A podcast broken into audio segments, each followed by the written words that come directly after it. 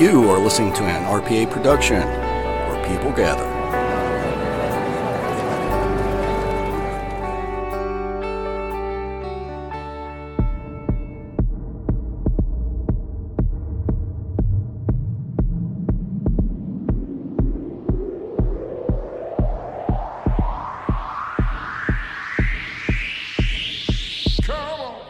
Ladies and gentlemen, RPA is proud to present Aaron's Horror Show with Aaron Frail.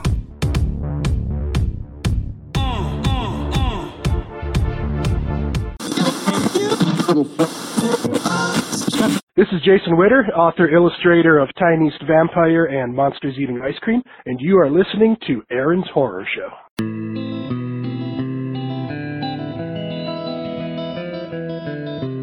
Welcome to Aaron's Horror Show. I'm your host, Aaron Frail. On Aaron's Horror Show, we're going to go ahead and read some horror fiction and talk about horror in all its forms books, movies, you name it.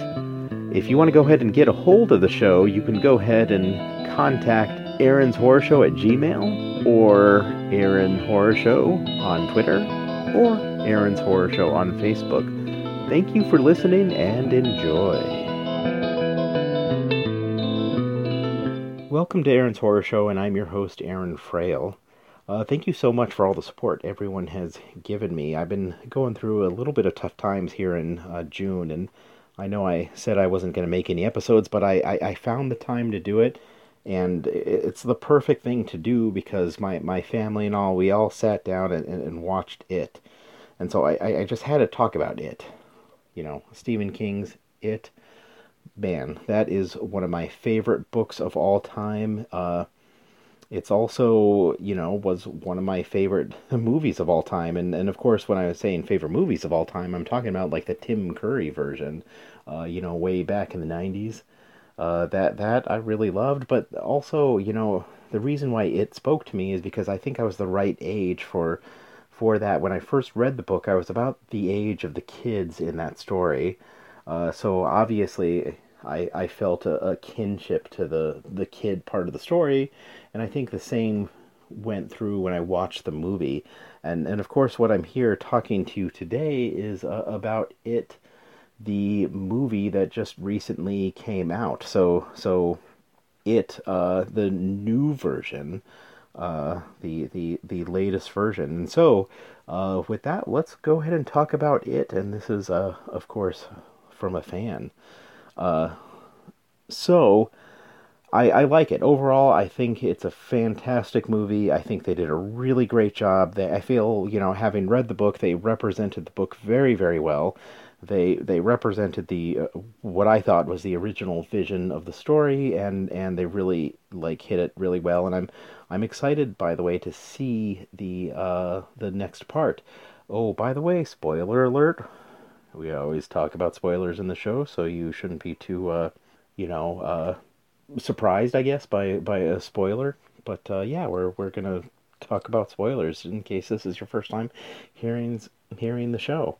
Uh, so yeah, spoiler alert: this is not the first part of it. This is actually going to be a second part where they're all grown up and they come back uh, years later, and of course that's a uh, you know, once again, in line with the original book, it's kind of two stories in one. It's the story of all the kids encountering this creature that's feeding off a town, and also the story of the adults that come back to finish the job that they started when they were young. And so the very first part deals with the kid story, the the one where they figure out there's something weird going on in their town, and uh, they're going to go ahead and and take care of business. Now, the one thing that I am going to say that is very different about this movie versus the original version with uh, Tim Curry as as it, uh, I didn't really get a chance to take a look at IMDb for I'm before I recorded this episode, so I apologize. I I don't know who any of the actors are in the first one. Usually I do my research, but you know my my circumstances this month has me you know kind of running off the cuff here. Uh, but I, I felt you know if we're just going to compare performances of the killer clown, I think they both did a fantastic job. I think Tim Curry is always going to be, you know, uh, someone special in in in that role because well he's the first one to do it and also uh, you know it's Tim Curry man he's done a lot of stuff but uh, this other person the, the the person who did it from the new series I think did really well and I think he did really well in in in making the clown a little bit more scary in the sense that uh, like that the it's it's interesting how if you watch those two side by side. I mean, it's been a while since I've seen the the '90s version, but you know, if you watch the remake of it, the the recent one to come out, and then you watch the '90s version, I feel like it it kind of shows you the direction that horror movies went. Uh, there's a little bit more scares. Uh, there's a little bit more moments that are supposed to be scary in the later version. So there's a little bit more encounters with the weird hallucinations that happen from the creature in that town. Uh, so the the clown creature, which is sort of the the I guess the face that you see most often of it. Uh, you know, it, it has all, it, for those of you that, of course, haven't seen it, it has all these weird hallucinations that come with it. So, people will see what they're most afraid of. So, for example, there's one character who, uh, you know, his mom is a hypochondriac and he's kind of a hypochondriac too. So he sees a leper, you know, and uh, and in uh, the original version, of course, uh, you know, I, I forget what he saw, but I know I know there was a like one moment where one of the characters who saw the Wolfman in you know the movie theater went and saw the Wolfman and, and was afraid of it, you know. But of course, the Wolfman is not really scary to us modern audiences, uh, so they couldn't really go the old school horror route of you know seeing vampires and mummies and wolfmen. You know that's not necessarily as scary, so they had to go with kind of lepers and weird zombie creatures and seeing your dead little brother like say creepy things to you you know like like i felt it it shows a different level of what's scary now as opposed to what was scary before so i feel that that it's you know when you watch a horror movie it's a good pulse on what people are afraid of, especially if you watch a very successful horror movie for the time period that's in, eh, that it's in. I mean, take The Exorcist for example. That movie was so scary that they had priests like hanging out outside the theater, uh, you know, to to console people because they were they were so afraid of that movie.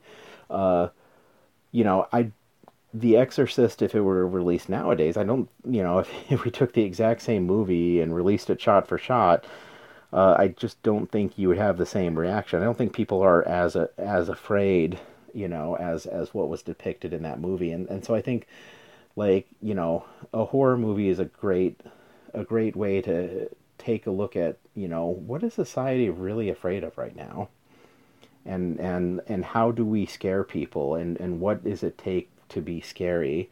And I think that is a, a good example of if you look at it, uh, it's a good example of what's what's changed. I think you know what what has changed is uh, horror movies need to have more moments that are scary in it. Like like it's it's it's interesting to note that in this new movie it kind of picks up the pace very quickly.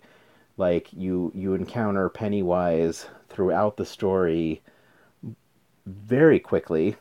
And uh, in the original, you do encounter Pennywise, but it, it starts ramping up more towards the end of the, the kid part of the story.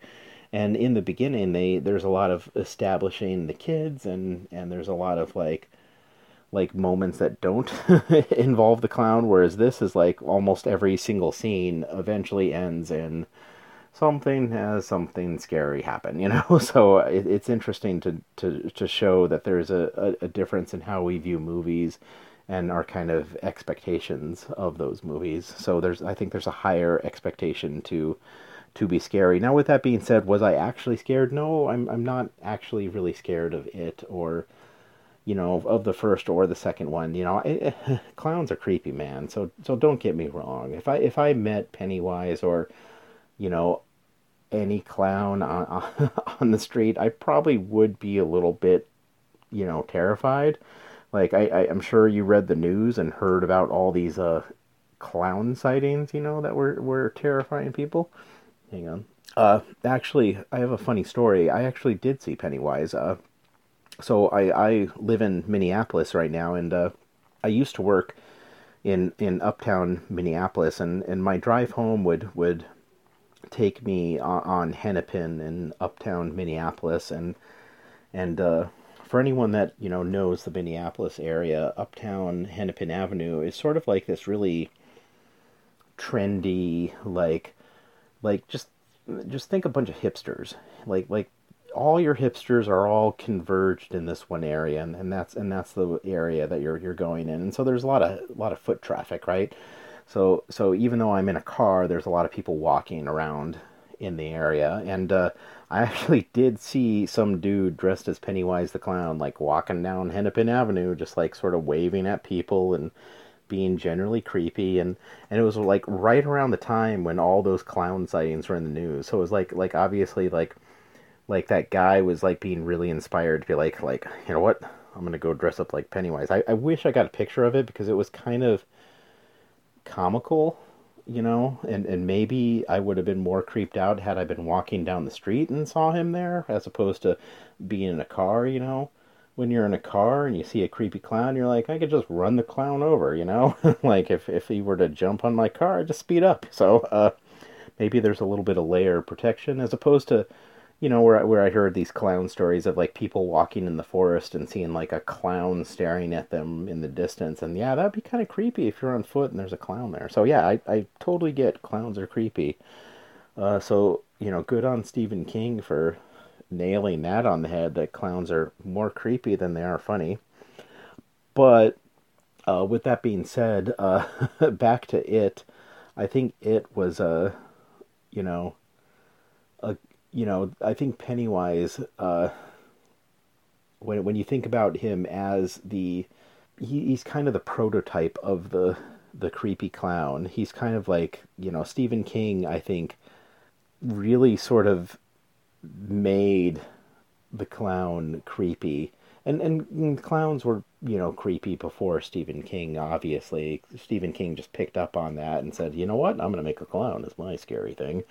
Uh, so so obviously that that was something that that Stephen King picked up on. But I, I think the the massive, you know, like like we get to the point where where Bart Simpson is sitting there in his bed going, can't sleep, the clowns will eat me can't sleep. The clowns will me. I'm, I'm, sure you saw that Simpsons episode. Uh, you know that that massive pop culture moment. I think was made by Stephen King. I think Stephen King gets to to take credit for all our sort of creepiness by clowns. I think like in a way like like he sort of uh, changed it from, you know, clowns make me uncomfortable and I don't know why to uh man, clowns totally creep me out.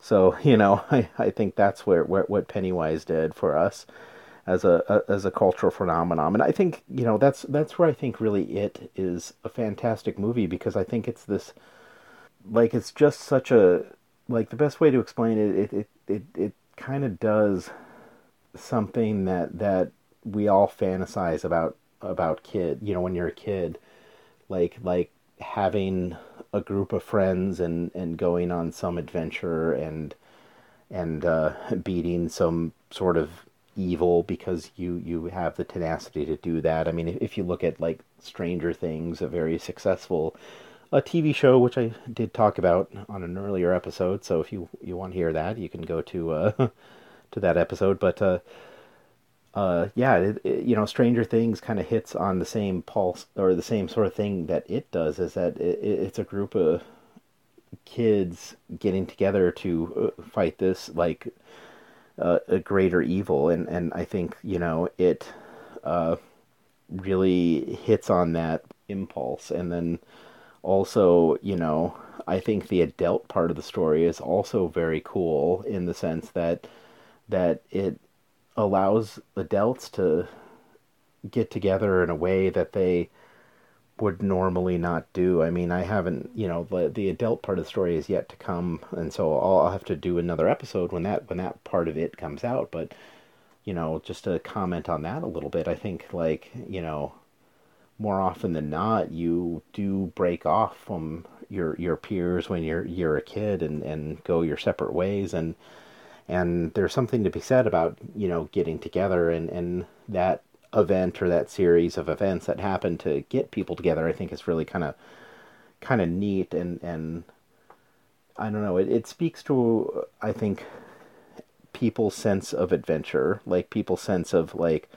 there's something more than just our everyday existence. Uh, you know, paying bills and uh, punching the clock and uh, you know making sure there's food in the fridge and stuff like that. You know, like like it, it, it speaks to there's like a, a greater purpose and and we're all able to get together under that and I, I think that's what's kind of neat about it like like ultimately i think it is a fantasy story more so than a horror story uh you know i, I generally speaking have have not been too scared about it. And the new movie even though the scares are more frequent and, and a little bit heavier hitting than they were in in in the 90s version I, I think like you know i still wasn't that scared. I didn't you know stay up at night. I didn't have nightmares the next day or anything like that. It was just like oh this is a cool movie. You know what i mean? So you know i think the the the fantasy notion of it works more than the horror and the fantasy is like generally speaking, a group of adventurers get together to fight a greater evil. I mean, if you look at Lord of the Rings, that's kind of the the kind of the you know Fellowship of the Rings. All the adventurers get together and they go off to fight evil together. You know, and that that's sort of the the same thing it does. Buffy the Vampire Slayer, same thing. A group of adventurers get together and they go fight evil together. You know, like. I, I think that's kind of why the story I think works really well. I think I think overall it's more of a fantasy story than it is a horror story to me, but it it definitely you know has the the horror aesthetic. So it has you know all the look of a horror movie, but all the sort of heart and the adventure and the let's fight evil together of of a fantasy novel, you know, and uh, a fantasy movie. So you know, I if you haven't seen it and and and you you know you you like if you, you're like I am not really big into horror, Aaron. I don't even know why I'm listening to your podcast. I'm not not big into horror, but uh, you know, if you're if you're one of those folks that like really like you see a movie like The Human Centipede and you're like, oh God, no, please, nothing like that. Don't ever show me like that something again. It's not going to be like that. It's it's going to be more about people overcoming than it is necessarily about showing the worst in humanity. And and there are definitely moments where you see bad behavior, but ultimately in the end the, the good guys win. And uh, that's kind of the, the heart of a fantasy novel. Get the party together and go fight evil. All right. Uh, well, with that, with the idea of fighting evil, I'm going to go ahead and read you the rest of Orion of that chapter that I stopped in the middle. I know that that's a really long time ago, and you know, as far as you know, you, you could actually just go listen to one episode previous, and you'll find out what you're missing on that chapter. So, uh, this is Life Two that we're in in Orion, and it's basically the rest of Life Two. And uh, yeah, so that's up next. Uh, so yeah, without further ado, here's some Orion.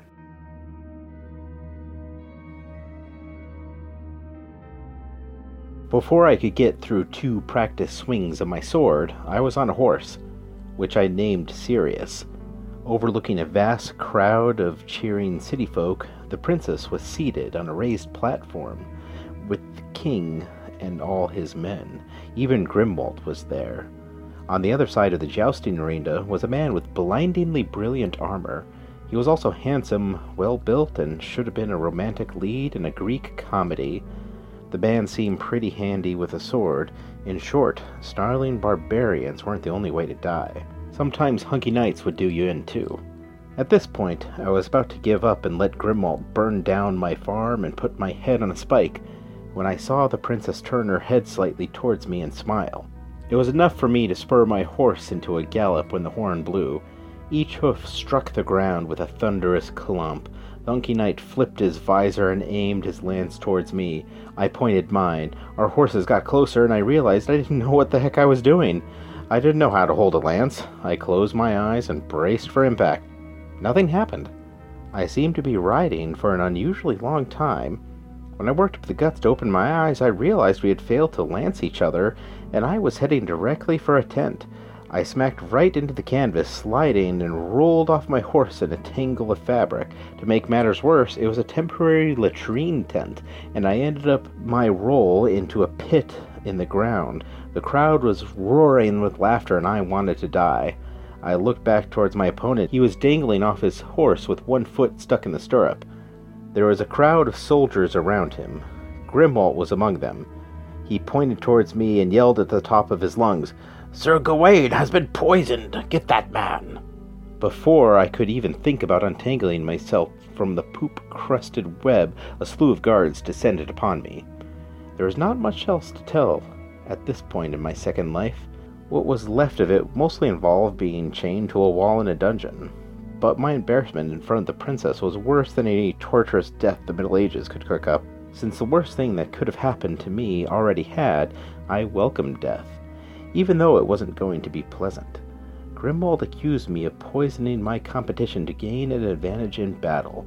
Never mind that he didn't know who I was going to joust, and wouldn't have had the time to do it, much less access to an apothecary, but the motivation seemed pretty clear to the king, and Grimwald was an honorable man.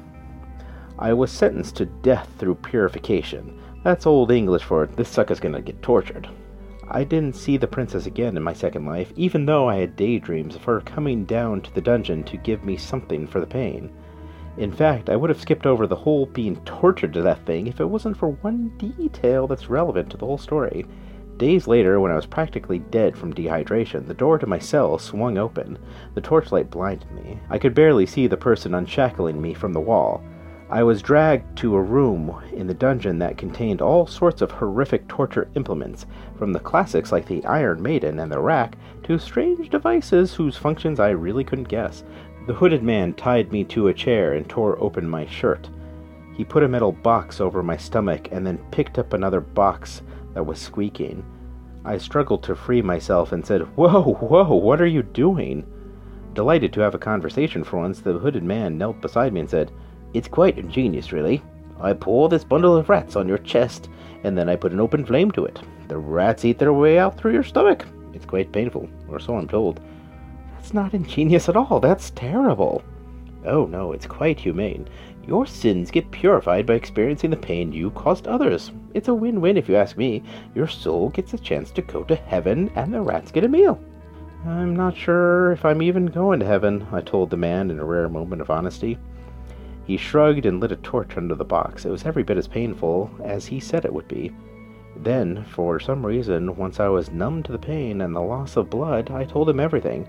I told him about my memories of growing up in Rome, my Roman father who was awesome and taught me about the Greeks, my current father who is an asshat, and just about anything that came to mind. The strange part was that he just sat there and listened to me. After a while, he said, I'm sorry to do this, bro, but I do understand your pain. Trust me when I say it gets better. Before I was able to ponder how things could get better from being eaten alive by rats, he dumped the rats and they scattered through the dungeon. My gut was not a pretty sight. He pulled a long, thin dagger from his jacket, and it looked familiar to me.